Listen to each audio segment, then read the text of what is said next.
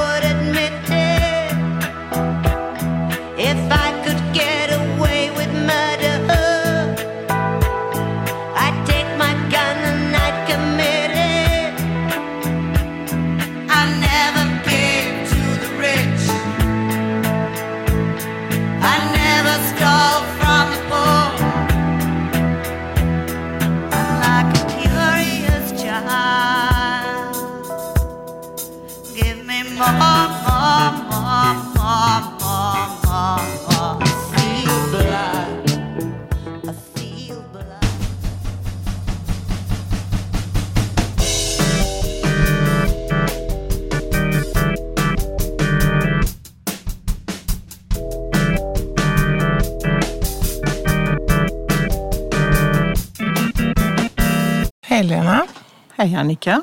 Nu är det återigen ett tag sedan vi gjorde vår sista podd. Och eh, jag har fått ganska mycket frågor faktiskt när det kommer nästa avsnitt. Mhm, Trevligt. Ja, trevligt. Men kan vi säga så att det är ju så att du och jag hinner inte mer Nej. än vi hinner så att säga. Så vi gör, nej, vi brukar ju ha två på hösten och tre på våren. Mm. Och det, det är ju så det kommer att se ut. Det, är, det här är inte en podd som kommer ut varje vecka. Nej. Det är många poddar som gör det. Mm. Men, Men eh, dit kommer vi aldrig att nå. nej, Nej. därför att det är också ju faktiskt det för att man ska ge ämnet rättvisa. Mm. Det vi ska prata om så behöver vi ju fokusera lite innan på det och det tar också tid. Väldigt roligt men det tar också tid. Mm. Eh, och sen tänkte jag faktiskt, man ska inte göra reklam, men det, ju, det här är ju Göteborgs psykoterapiinstitut som har den här podden. Och eh, vi kan ju också hänvisa till hemsidan om man är Ja. intresserad av utbildningar eller, ehm, eller handledning eller terapi så finns ju det också. Eller om man vill bli medlem kanske. eller om man vill bli medlem på, Mm. på GPI. Så att eh, vi hänvisar dit. Ligger på... Om man följer oss på Instagram, vi har en Insta, ett Instagramkonto också som heter psykoterapeut pratar på, så står, eh, ligger hemsidaadressen där också just det. i profilen. Ja. Men idag, denna faktiskt regniga semesterdag. Eller semesterdag. Det var ett önsketänkande. Herregud. Herregud. Nej. Men denna septemberdag så ska vi prata om skam och skuld. Mm. Vilket kul ämne. Ännu ett Verkligen. roligt Ännu ett ämne. roligt ämne. Ja, och jag, ja, skam och skuld, Lena. Ja, Det är ju någonting som vi människor bär. Som alla- alla, människor känner Alla av. människor bär det. Nästan alla i alla fall. Ja, jag tror att alla bär det. Mm, Fast mm. mer eller mindre tillgängligt. Och om, och man kan väl säga förenklat, om man känner sig helt utan skam och utan skuld, då är man ganska psykiskt illa däran, Ja. kan man säga. Och kanske mer åt det vi kallar psykopatihållet. Mm, Mm. Men jag tänkte vi ska börja i det här allmänmänskliga och att, att skuld och skam har följt oss också genom historien. Och jag tänker att inom kristendomen så finns ju skulden redan i Bibeln. Eller hur?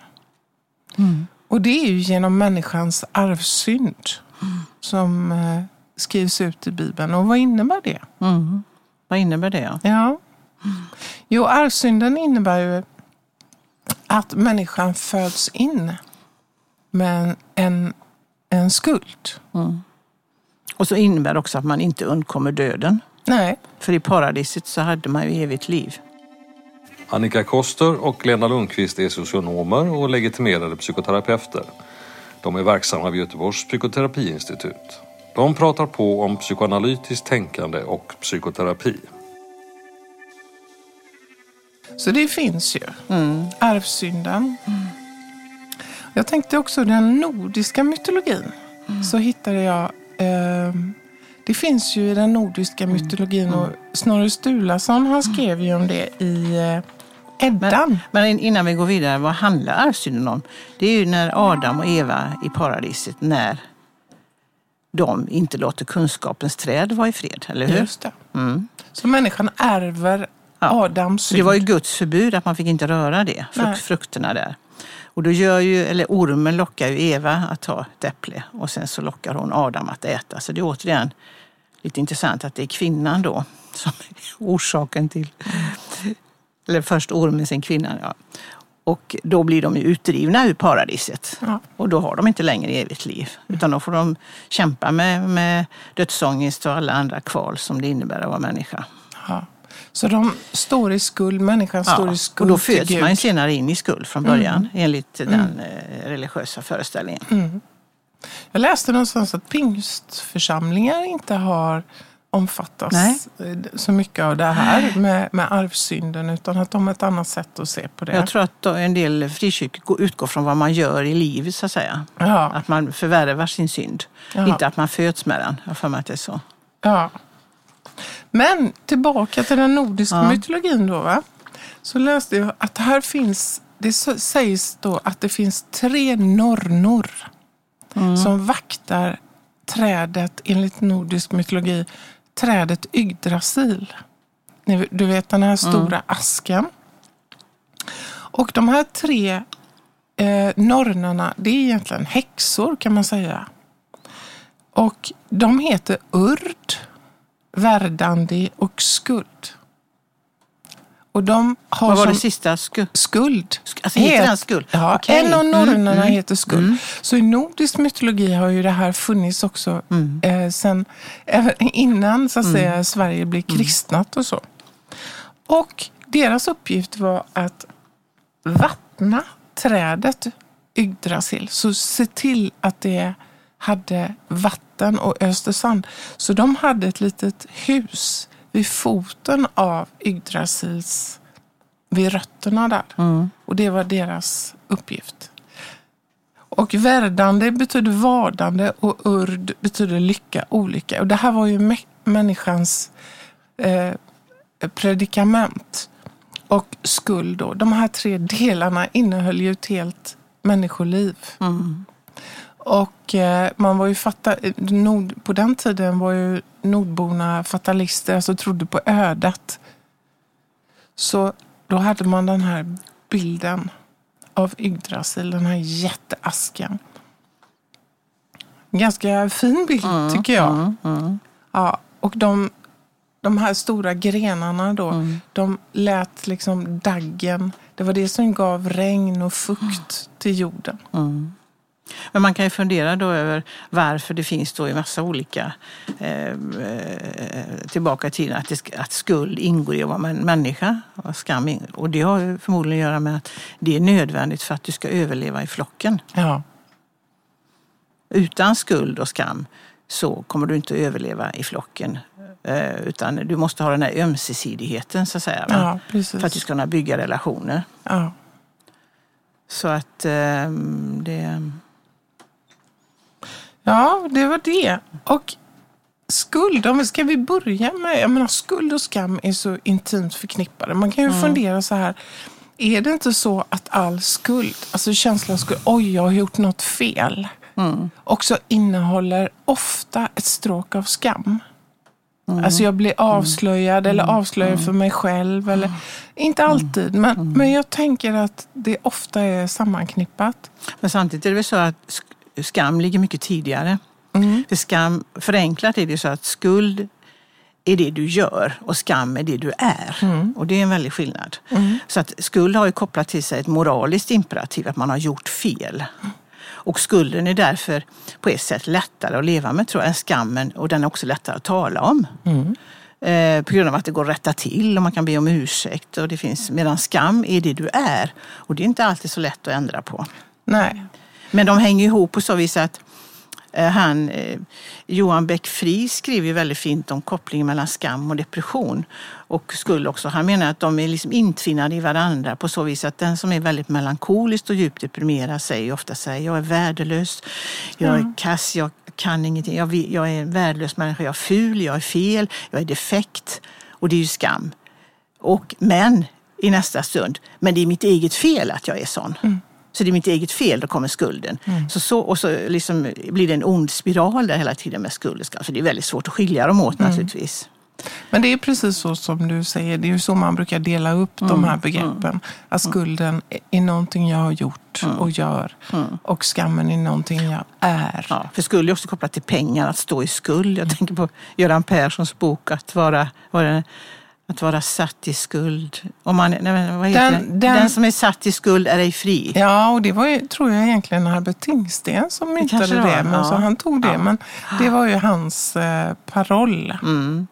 Men, men om man då går till eh, skuld, skuld och skam så kan man ju tänka att det kan vara olika betoningar. Jag tänker till exempel när man hör någon säga eh, ja, jag har gjort fel. Mm. När man hör den liksom meningen så tänker man okej, den här personen har gjort något fel men kan bära den känslan. Men det är ju lite annan känsla om någon säger jag har gjort fel. fel. Jag har gjort fel. Alltså förstår du att det finns ett skamstråk. Mm. Just jag är den. Lite apropå Beckfries vad han skriver. Att Mm. Eller jag, är fel Ja. till och med. Ja, men jag är den som alltid gör fel. Ja, ja, just det. Så menar Ja. jag. Mm. Men, men jag tänker det, om vi, vi börjar i den psykoanalytiska teorin, Mm. skuld, så kommer vi obönhörligen till Melanie Klein. Mm. Och där kan man ju säga, finns ju inte, används ju i princip inte ordet skam speciellt mycket. Nej. Nej. Och, det, och Freud använder inte heller Nej. skam, skambegreppet. Nej. Så. först på 1980-90-talet som man började skriva om det Ja. i psykoanalytiska kretsar. Men eh, Melanie Klein hon skriver, vi har ju pratat om det jättemånga gånger, men, men det tål väl att sägas igen att hon menar ju att alla, alla vi människor föds in det vi kallar för den schizoparanoida positionen där, vi, där vår överlevnad står på spel. Och, och där vi är helt beroende av vår omgivning för att få det vi behöver.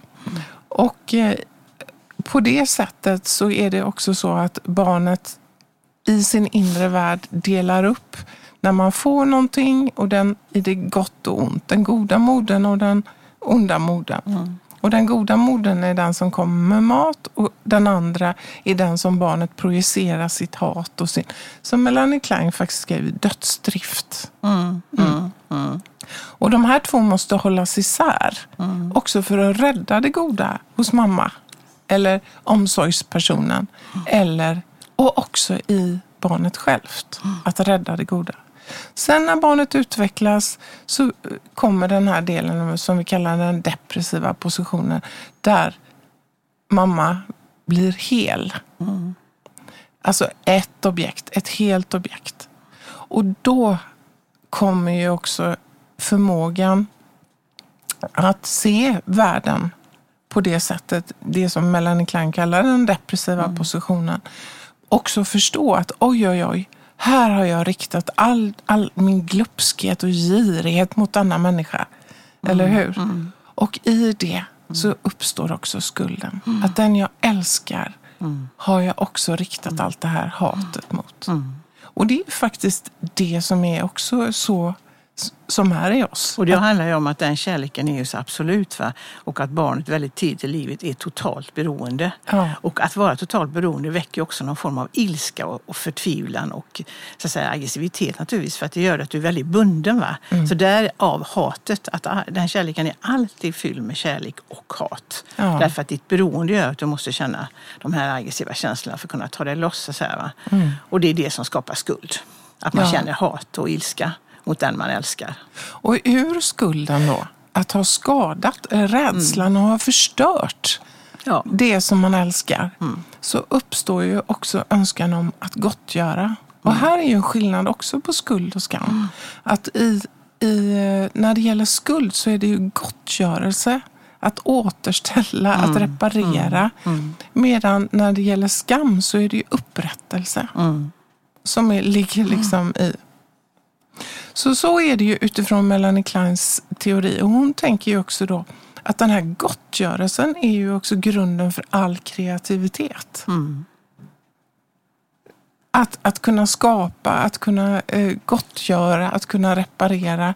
Det är ju, och hon skriver någonstans att det där att skilja det inre från det yttre då.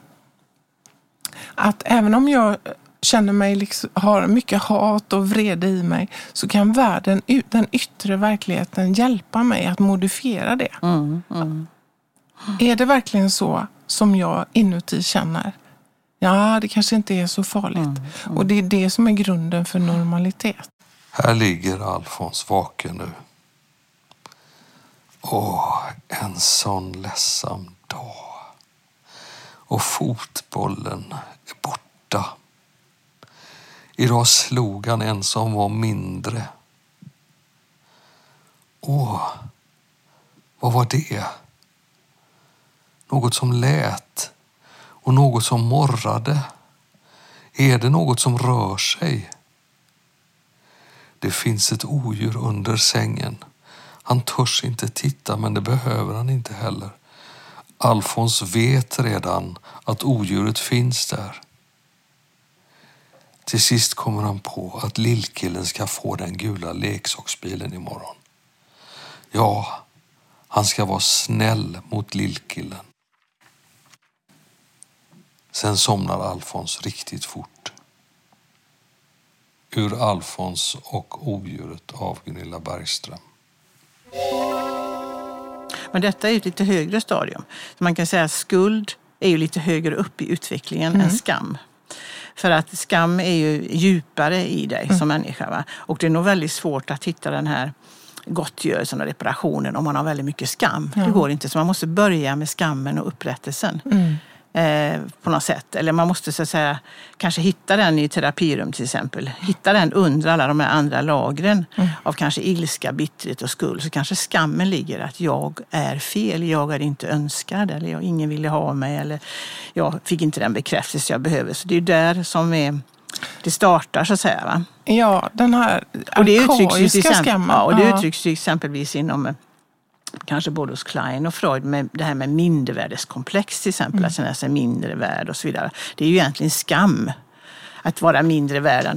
I oidipalkonflikten till exempel är jag mindre än mamma och pappa. Om jag vill ha mamma för mig själv så kanske jag då känner mig nedvärderad av, av den, andra, den andra föräldern och så vidare. va? Att jag känner mig liten och ensam, exkluderad från det här, i det här triangulära Ja. systemet. Det är ju där Freud håller på. Men i och med att Många menar ju det, i och med att Freud så att säga, hade den här falliska monismen som man säger, alltså, istället för dualism. Det var det, och det tycker jag är lite intressant, för det har Irene Matti skrivit om, va?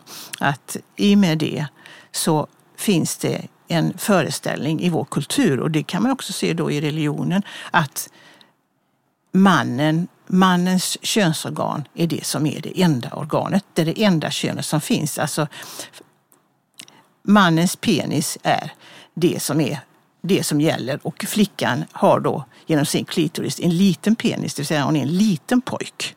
Men hon är inte riktigt hon är inte jämställd med mannen och det, det är rätt intressant för det har ju påverkat hela kulturen sen. Och mellan könen, det här patriarka, patriarkala sättet att se på det. Och det var ju då hans sexualteori som vi kanske får gå in lite på då. Va? Där han pratar om ett, egentligen, eh, ett kön och att automatiskt är då kvinnan avundsjuk på mannens kön för att hon inte har ett sånt. Och det skriver Irene Mattsson, det är ganska roligt, det är väl ingenting som säger att hon självklart är avundsjuk på det. Alltså penisavundet. Varför, varför förutsätter man det? Man kan ju lika gärna säga som Joyce McDowell att varje person vill vara båda könen och det är en narcissistisk kränkning att inte få vara det. Så när flickan upptäcker att pojken har en snopp va, så kanske hon vill ha den, men han kanske också vill ha det som hon har, det vill säga en livmoder att kunna ge liv och att kunna ge mat från sina bröst till exempel. Va. Men det syns ju inte utanpå så det är på något sätt som att Freud hänger sig åt konkret tänkande här. Man kan verkligen. inte prata om Nej, det som verkligen. inte syns, apropå den här mörka kontinenten, det här, han inte förstod sig på kvinnan. För att livmodern inte syns och klitoris syns ju nästan inte heller, så finns inte det. Men om man tänker sig att varje barn föds med ett förmedvetet, för- en förmedveten förståelse av att vi är två kön, så kan ju mannen vara precis lika avundsjuk på kvinnans. Nästan mer, tänker jag, eftersom att ge liv, det är något fantastiskt. Att kunna bära ett liv i din egen kropp och att kunna ge näring åt en levande varelse så att det överlever. Men så att det här har ju då, menar hon, Mattis, det är väldigt intressant påverkat att man har då fått en konvention som skammar kvinnor. Det, är k- det, det är skamligt att vara kvinna på grund av det. För ditt kön är skamligt, för du är mindre värd. För när, det som hör till skam det är att man känner sig mindre värd. Defekt, dålig, man har en brist, det fattas något. Va? Det är ursprungskänslan i skam. Och då är det så att i den här ideologi nästan då, i den här patriarkala strukturen så växer det fram att kvinnans kön är ju mer skamligt också. Och det pratar man ju redan om på skötbordet, att vi behandlar flickor och pojkar olika. När vi har en pojk så skojar vi om snoppen och sådär, men flickan säger vi ingenting. va? Det är bara tyst ofta. I forskning finns som visar det här att vi beter oss olika redan där.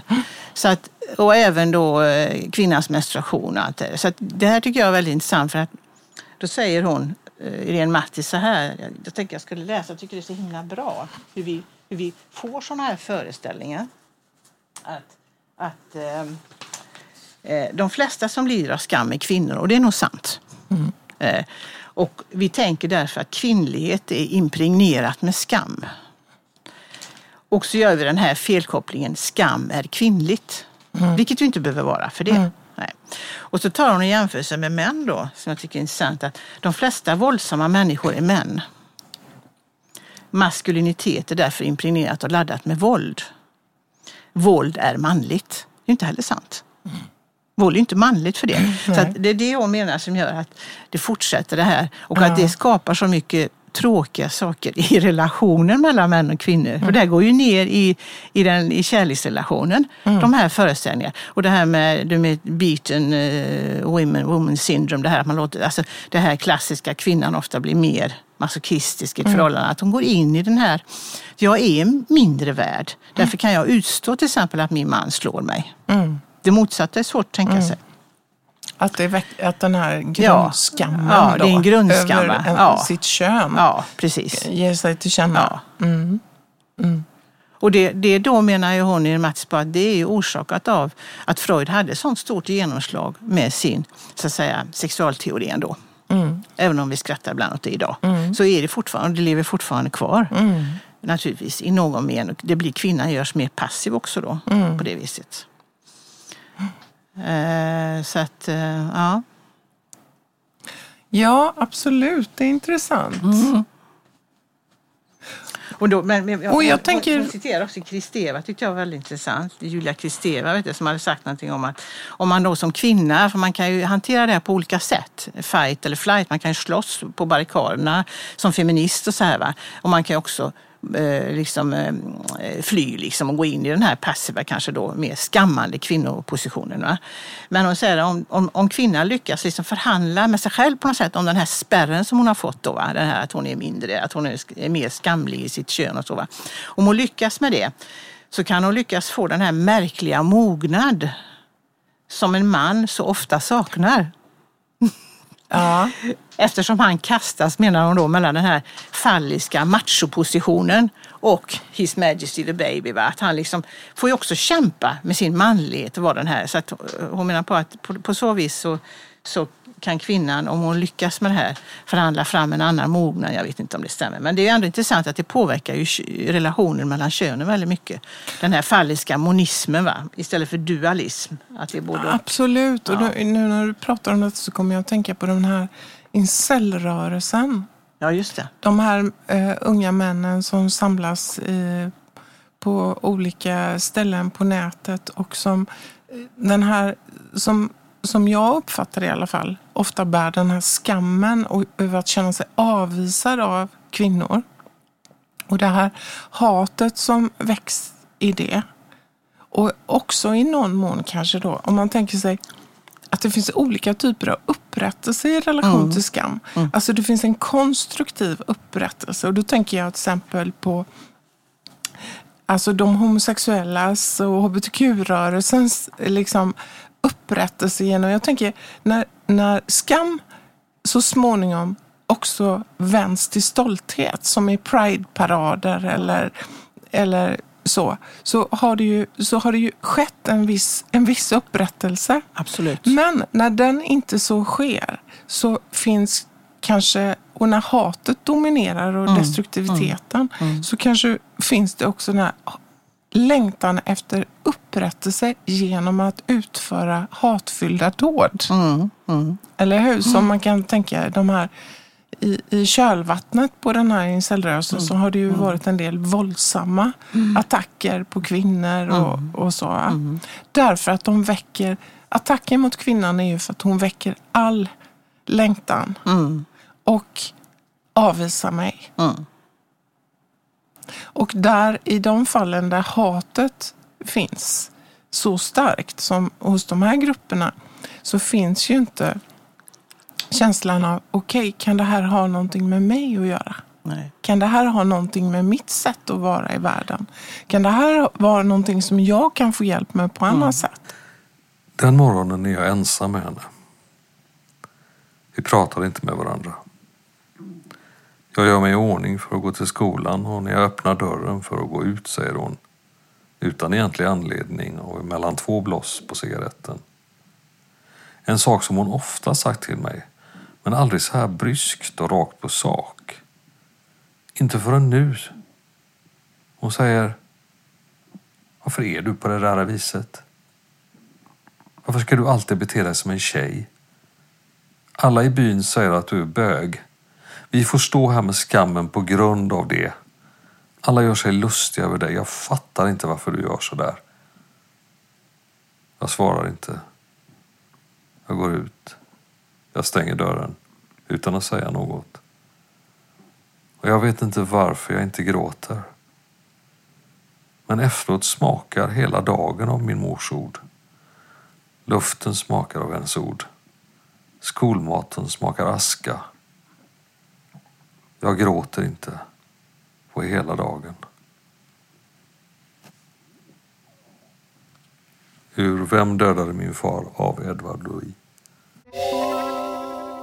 Men jag tänker just det här skam och upprättelse löper ju liksom också genom som en röd tråd genom historien. Jag tänker att hela arbetarrörelsen är ju grundad i den fattiga skam. Mm, mm, att Eller vara fattig skamligt. Startade en Mm, skam, levde på, på nåder, eh, tjänstejon och i någon mån så var ju det, och där var ju kyrkan delaktig också, Mm. bli vid din läst så att säga. Att vissa hade, andra hade inte. Och jag hade inte, de fattiga hade inte därför att det var mitt eget fel. Mm. I någon me- mening. Jag var fel. Mm. Eh, och jag tänker att vi fortfarande har det här Ja. i vårt samhälle. Alltså, kön är en sak, etnicitet är en annan Ja, sak. Och, och klass. eh, klass eh, och socioekonomisk status är också mycket. Det är skamligt att vara fattig. Och det kan vara skamligt att vara invandrare, säkert ha en annan hudfärg och så. Det kan ju leda fram till den här hä- hämnd. Jag tänker på eh, hon Elsebeth Källqvist pratar om röd och vit skam. Mm. Och det är intressant det här om den här vita skammen. Ja, men du kan väl berätta Ja, vad röda ja, och är menar först. ju det att röd, röd skam, det är en sån skam som vi ska ha Mm. och som vi får genom ett kärleksfullt bemötande. Alltså att vi skäms eh, är nödvändigt för att vi ska kunna upprätthålla goda sociala relationer Mm. och ömsesidigt och så. va? Att vi, och det får vi hjälp med eh, när vi växer upp. Och den röda skammen, den kan ju vara... Eh, skam är ofta så att det sätter sig i kroppen också. Man rodnar och man liksom, det, det syns utanpå på det viset. Den är ju nödvändig. Och den är ju i Eros tjänst, säger hon. Va? Därför att eh, den, den eh, eh, innebär också att du får någon form av eget rum va? som du behöver behålla. Men den vita skammen är ju den som ofta då har skapats tidigt i livet. Genom kanske någon inte good enough mothering eller har blivit en följd av en röd skam som kanske har funnits väldigt länge. Eh, och att det har gått över i vit skam, den är ju mer eh, destruktiv och eh, eh, totalt liksom, jag är helt värdelös. Jag, jag ska inte ens finnas till. Liksom. Det är den typen av skam. Den röda skammen kan ju vara att man gör fel eller att man är, inte beter sig rätt och så vidare. Va? Det är en socialiseringsprocess i den. Mm. Så den, den, behöver vi. Medan den vita, det är alltid de här, det är alltid de här graderna i helvetet som vi pratar om. Ja. Mm. Men den vita skammen kan vara förödande och kan ju då gå över i, som du pratade i projektion. Va? Mm. Att den är så stark så jag måste projicera ut den på andra. Va? Mm. Apropå det här, för att bli av med smärta måste man vålla smärta. Mm. För skam är väldigt plågsamt. Oerhört plågsamt att bli liksom skammad. Eh, jämfört med skuld som jag tror är lättare att tala om, att man har gjort fel. Det kan man hålla isär från sin person. Men skam är ju hela jag då som är fel på något sätt. Ja, här tänker jag mycket på eh, alltså de här grupperna grupperingar som vi har i samhället. Alltså som vi också talar om lite sådär. Ja. Men hon, hon, kan, hon kan lägga till, jag tror hon pratar om en tredje skam, också röd skam. Är liksom, vit skam. Vit skam är destruktiv, röd skam är konstruktiv. Men sen också en arkaisk skam ja. som är den här tidiga, riktigt tidiga när du kommer till livet, kommer till världen och inte blir mottagen. Mm det man kallar för spädbarnsdepression mm. Eh, eller anaklitisk depression som man förr. Det är en, en enormt existentiell skam. Jag skulle aldrig ha funnits. Det är liksom det är den djupaste, svåraste skammen. Och den som också som kommer att prägla hela livet. Kommer att prägla hela livet. Mm. Mm.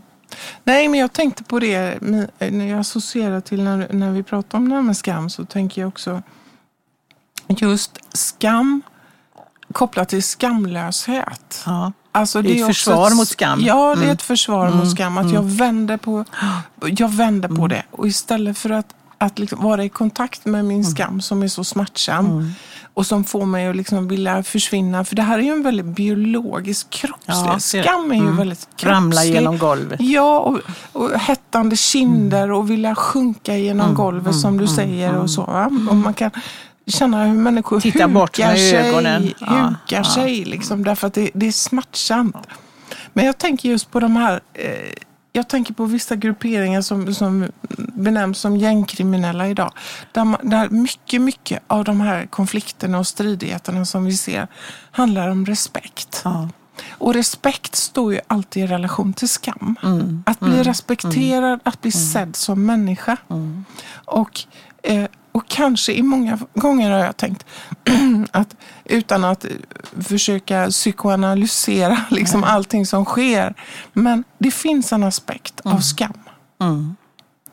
Annars blir inte respekten så viktig. Nej. Eller hur? Eh, och, och också i de sammanhangen tror jag att det kan vara en respekt eller en, en skam som man har ärvt över generationer. Mm.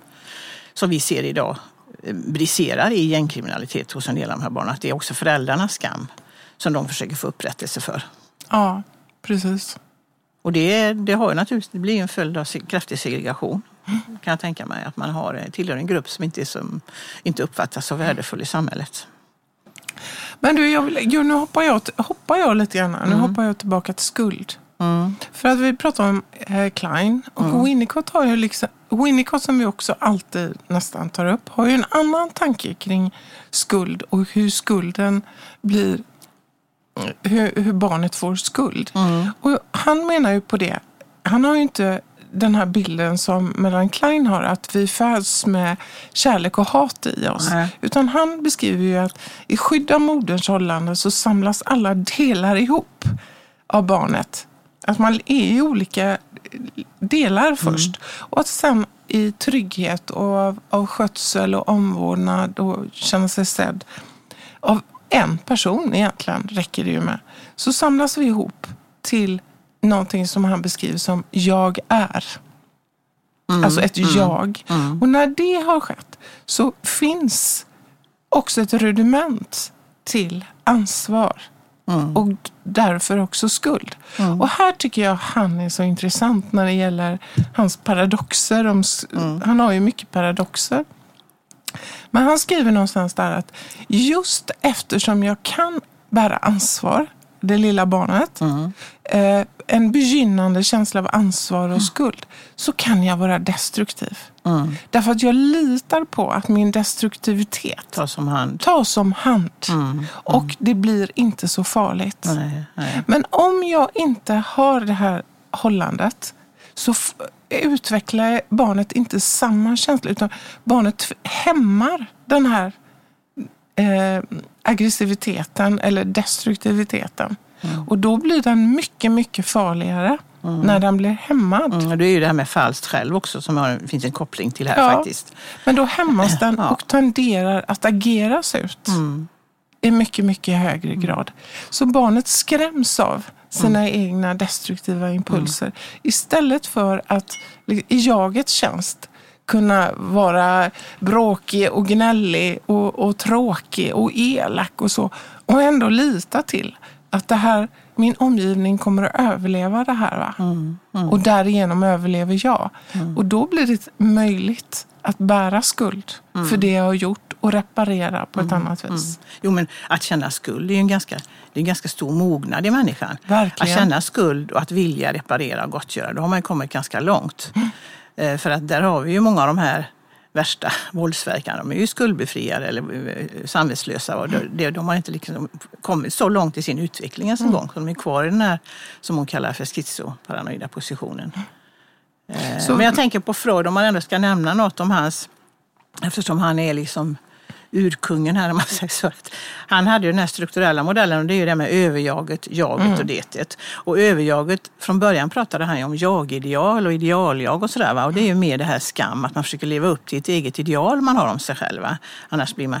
Men eh, sen, sen, eh, sen går han över bara till det. Va? Och, och överjaget är ju mycket mer det här skuld.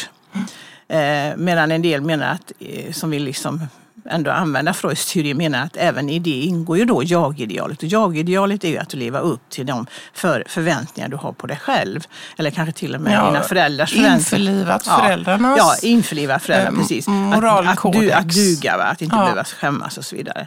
Så att, eh, men egentligen finns det ju inte med i den teorin kan man säga, och begreppet skam. Men man kan tänka så om det, att det, att det är också en del av överjaget helt enkelt. Det är en, en annan del av överjaget, jagidealet. Mm. Och det, här innehåller kan man ju märka med Ja. patienter, tänker jag, när man sitter och jobbar i ett rum. Att, att ibland är ju det här idealjaget väldigt levande Ja. i rummet. Mm.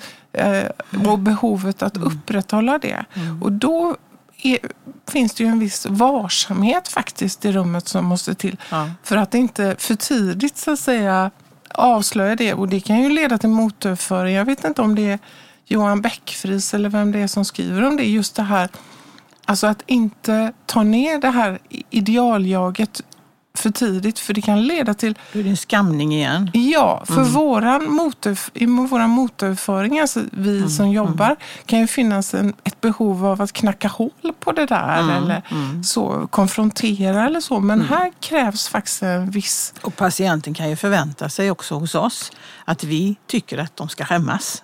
Alltså Ja. att den skammen, liksom, att man tror, har en förväntan om att terapeuten skulle tycka det också. Så därför så menar man ju att det är ofta svårt ibland att komma in och prata om just skam därför det ligger så djupt. Man pratar om massa andra saker istället, dåligt självförtroende eller självkänsla eller, så. och skuld är lättare att prata om. Men just skam, att som du säger, och därför är det klart det kräver en viss eh, känslighet där när man eh, ger sig in på det området. Men det är ju nödvändigt naturligtvis att, den, att, att man på något sätt hittar, om det finns en sån stor del i illamåendet så att säga, så att man kan hitta, eh, eh, hitta det och, och eh, dissekera det helt enkelt och undersöka vad är det för känslor av skam du har. Det menar ju hon också, att det är en väg tillbaka från det här. Det är ju då att både titta på den här bristen, vad jag älskar, vad jag inte älskar och också illusionen, det här att man ändå kunde känna att jag har nog varit älskad. Att man bygger upp i en terapi så måste man komma i kontakt med alla de här delarna. För att det är liksom genom empati och kärlek så att säga som man kan komma vidare från skam. Det räcker ju inte bara med upprättelse i ord utan det, det är någon form av empati va? och där kan ju terapeuten vara ett vittne. Ja, och jag tänker just när man till exempel möter eh, personer som har mycket narcissistiska drag. Mm. så finns ju den här delen att, att det finns alltid en underliggande skam. Skam över mitt varande. Som täcks över med kanske en ganska omnipotent, grandios lite hållning och så. Och det är ju någonting eh, viktigt med det där att, att en narcissistisk person har ju ofta väldigt svårt att, att vara i sitt behov.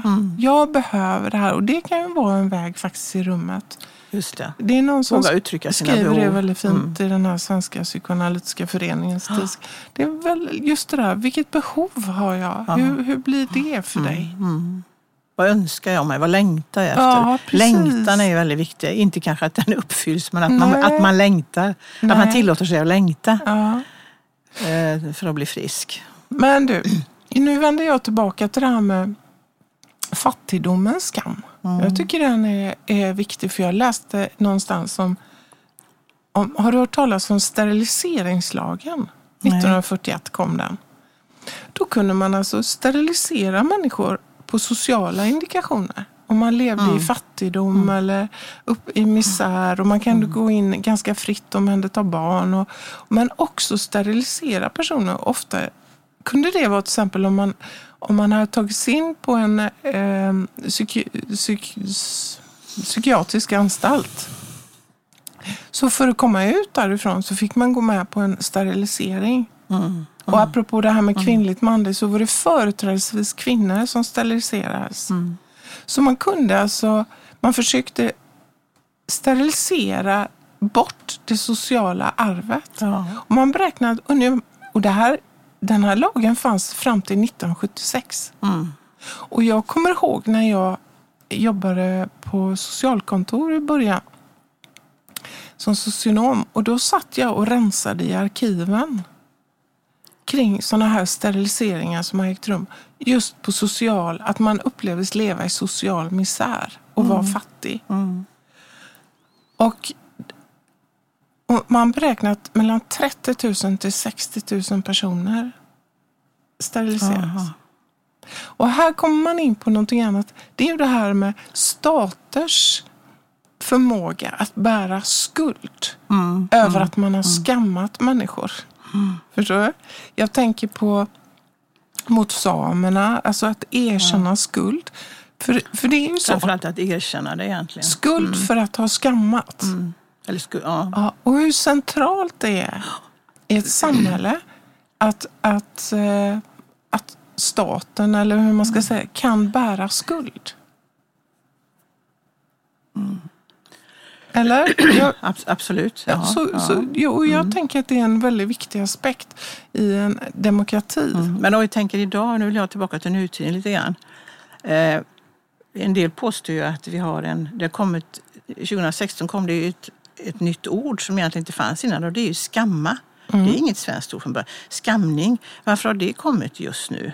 Och då menar en del, det finns lite olika tankar om det. En del menar ju att att det är liksom, det är alla de här med sociala medier, den digitala revolutionen gör ju det att det öppnas ju en värld där du kan liksom hänga ut folk på ett helt nytt sätt. Va? Och det här om massmedias och att det finns en, då menar en del, en, en, en sida som hela tiden säger att allting med skamning är fel, apropå det du säger. Där var en sak, det gjorde man ju liksom en handling. Men det är ju egentligen mer skuld, jag menar man får inte göra så mot människor. Alltså, men, men det här att, att eh, för att vi ska fungera i flocken så måste det finnas en viss skamkultur. Men det har bara blivit negativt. Den ena tanken om det ordet. Man får inte skamma någon. Ingen får kränkas. Får, det är en sån här kultur att ingen får kränkas. Det är omöjligt om du ska leva ihop i en flock och hitta en kommunikation mellan dig och att det ska fungera bra och att du ska liksom ha, eh, få ett gott liv så måste du ibland stå tillbaka. Du måste ibland skämmas och göra rätt och göra fel. Eller tänka att det här var, nu blir det fel. Och så. Skuld och skam är nödvändigt. Men i det tankesättet så är det bara dåligt. Och så finns den andra delen, tänker jag, att har vi blivit har vi mer skam i oss idag, tycker jag är intressant. För har vi mer vit skam i oss idag som måste projiceras ut? Ja, För den en röda skammen fråga. kan du ju leva med i ett gott samhälle. Du kan ju känna att jag skäms men nu, nu är det över och så, och så rättar jag till mig och, blir, och så lär jag mig hur jag ska vara. Apropå barnuppfostran och sånt där va? så måste det finnas en viss form av skamning, eller hur? För att du ska få en unge som fungerar i skolan och i det samhälle som finns. Ja, jag tänkte på det. Jag måste bara ta ett Ja, exempel. Mm. Det var en liten pojke jag hörde talas om som vars mamma satt i pratade i telefon. Och pojken var, du vet, i det här stadiet så han började sluta med blöja och så. Och mamma satt och pratade med någon väninna i telefon och så kom pojken och ville ge henne någonting så hon bara sträckte ut handen åt sidan utan att se vad det var. Så var det en bajskorv. Ja, ja. Och det där är ju, åh nej, en bajskorv liksom. Och det där är ju ett exempel Ja, det är ju det, som menar. säger. Just den anala Ja. eh, fasen kan det bli väldigt mycket skamning och det kan gå för Ja. långt där om föräldrarna inte tar Ja. det lugnt. Va? För det, det är det äckliga måste bort. Va? Eh, och där får, kan man ju vara olika bra som förälder och hantera det så att det inte blir för skammande. För det får inte vara för mycket men inte för lite. Det måste också skammas lite annars ska man inte gå omkring och visa Lägga runt sitt bajs när man Nej. är 13-14 år. Nej. Men jag, jag tycker det är lite intressant det där med apropå Trump och det här med Ja. projektion av skam och så. Va? Är det så att att eh, vi har, alltså jag bara tänker så här, nu bara tänker, har vi för lite röd skam och för mycket vit skam idag? Mm. En tanke jag får. Alltså lite desperat, för det är ju väldigt mycket skam, mycket eh, hån och mobbning på nätet också som är fruktansvärt, va? som man kan bli utsatt för idag, som inte gick att bli utsatt för förr på samma sätt. Eh, så att är det så att vi har för lite röd skam och för mycket vit skam? Apropå, för en del menar jag Mm. att den här, vem var det som skrev om det? Att den här massmediala kulturen har också gjort att det är liksom eh, väldigt mycket liksom hån och attacker och förakt idag som far runt. Va? Och jag, jag tänker på, ta bara en sån sak som humor tänkte jag på häromdagen. Hasse och Tage vet du. Kommer du Ja, i alla fall jag kommer det var sån där varm, lite kärleksfull humor. Och sen kom ju Killinggäng med den här råa, liksom, där man liksom jag förstår du? Som Nu, också, nu ja, visar vi våran ålder här, Nej, Lena. ursäkta mig. Jag menar, jag tycker, jag tycker, nej, jag tycker båda är jätteroliga. Ja. Jag älskar Killinggänget. Men det är en helt annan typ av Ja. humor. Ja. Den liksom, där man ger sig på andra, man hånar och häcklar på ett annat sätt. Mm. Eh, faktiskt, jag tycker båda är roliga. Det är inte det, men det ena, eh, någonting eh, idag kanske som är råare helt enkelt. Mm. Eller har du, eh, varför skulle du ha mer vid skam? Jag vet inte, men det är intressant att fundera över. Ja, det är väldigt faktiskt människor projicerar ut så tanke. mycket. Ja. Ja. En annan grej som jag har tänkt, det var det här, men det är lite kopplat också till Melanie Kleins tankar, det här med Alltså det här att ha för, skräcken av att ha förstört objektet Ja. genom att ha sugit ut och, och varit destruktiv och förstört det som Mm. jag älskar mest. Så tänker jag på det här med klimatskam och klimatångest. Och, och jag tänker så här, att är det så också att vi ser en mer polariserad svartvit? Mm. För det, det, det finns ju mer svartvita tendenser, eller också är det jag som börjar bli Mm. gammal. Men, men på något sätt är det ju, man känner att politiskt så finns det... Politiskt finns det verkligen. Mm. Och är det också den här skammen som vilar och skulden som Mm. vilar under att vi faktiskt, alltså hos alla oss, Mm. har den här känslan av att ha förstört någonting. Moder jord. Man kan Ja, ju faktiskt precis. tänka Ja, ja, klimat som moder jord. Ja, och det skulle innebära, tänker jag, att det behövs ju en hel del klimatskam för att vi ska rädda planeten. Vi måste ju skämmas för det vi har gjort. Eller vi måste... Nej, skulden Eller skulle jag vilja skuld, säga. skuld kanske mer. Förlåt, Ja. ja. det har du rätt i. Skuld, mer skuld som måste repareras och gottgöras Ja. nu. Ja. För jag, jag tänker att skam, du vet man pratar om flygskam och så. Ja. Och jag känner att det har inte så stor betydelse. Nej. Om inte saker och ting grundas i en skuld. Nej. Vi har gjort någonting nej, här. nej. Och jag upplever i någon mån att vi är i ett Ja. Mm. förnekande av skuld. Ja. Och så tänker jag många gånger när, när, kring många olika samhällsfenomen. Men varför, varför, varför, varför, det är intressant då. Varför kallas det flygskam och köttskam och så, när det egentligen är skuld? Du har helt rätt där, va? Sluta äta så mycket kött. Du gör en handling, det har med skuld att göra. Känn lite skuld så äter du mindre kött. Eller flyg lite mindre om du känner skuld. Varför kallar vi för skam? Det är rätt intressant det här att man har valt det, ordet. Jag jag. tänkte att det, där hoppar jag in lite på det Ja, du sa ja, innan, ja. det här med skammande. Ja. Alltså Att det är- shaming. ja. Att, det, att på något sätt så, så har jag en känsla att det, det inte riktigt bottnar i skuld. Nej, och då blir det inte, det blir inte Och verkningsfullt. då blir det inte verksamt nej, heller. Nej, nej.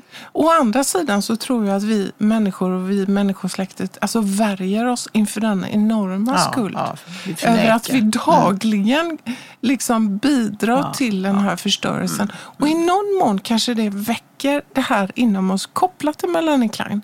Av att vi förstör det vi är mest beroende av. Ja, och det vi älskar Moder mest. Ja. Moderjord. Och att det Ja. förnekandet kan leda till ett mer schizoparanoid Ja, ja, det är förhållningssätt. en jätteintressant idé du har där. Mm. Ja, jag, det, när vi, jag bara tänkte det när, Mm. vi satt och, när jag satt och funderade på det. här. Att det är någonting med detta Ja. som jag inte förstår.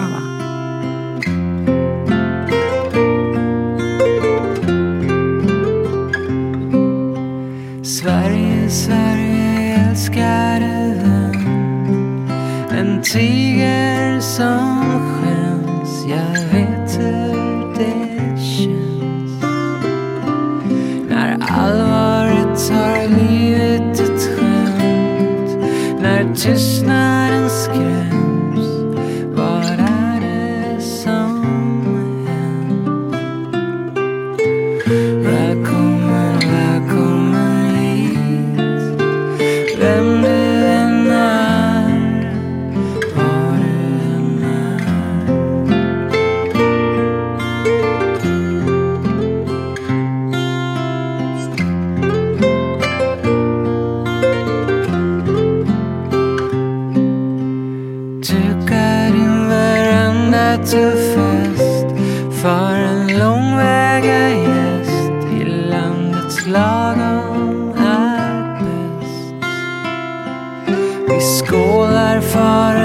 midsommar till färsk potatis och sill som om tiden stått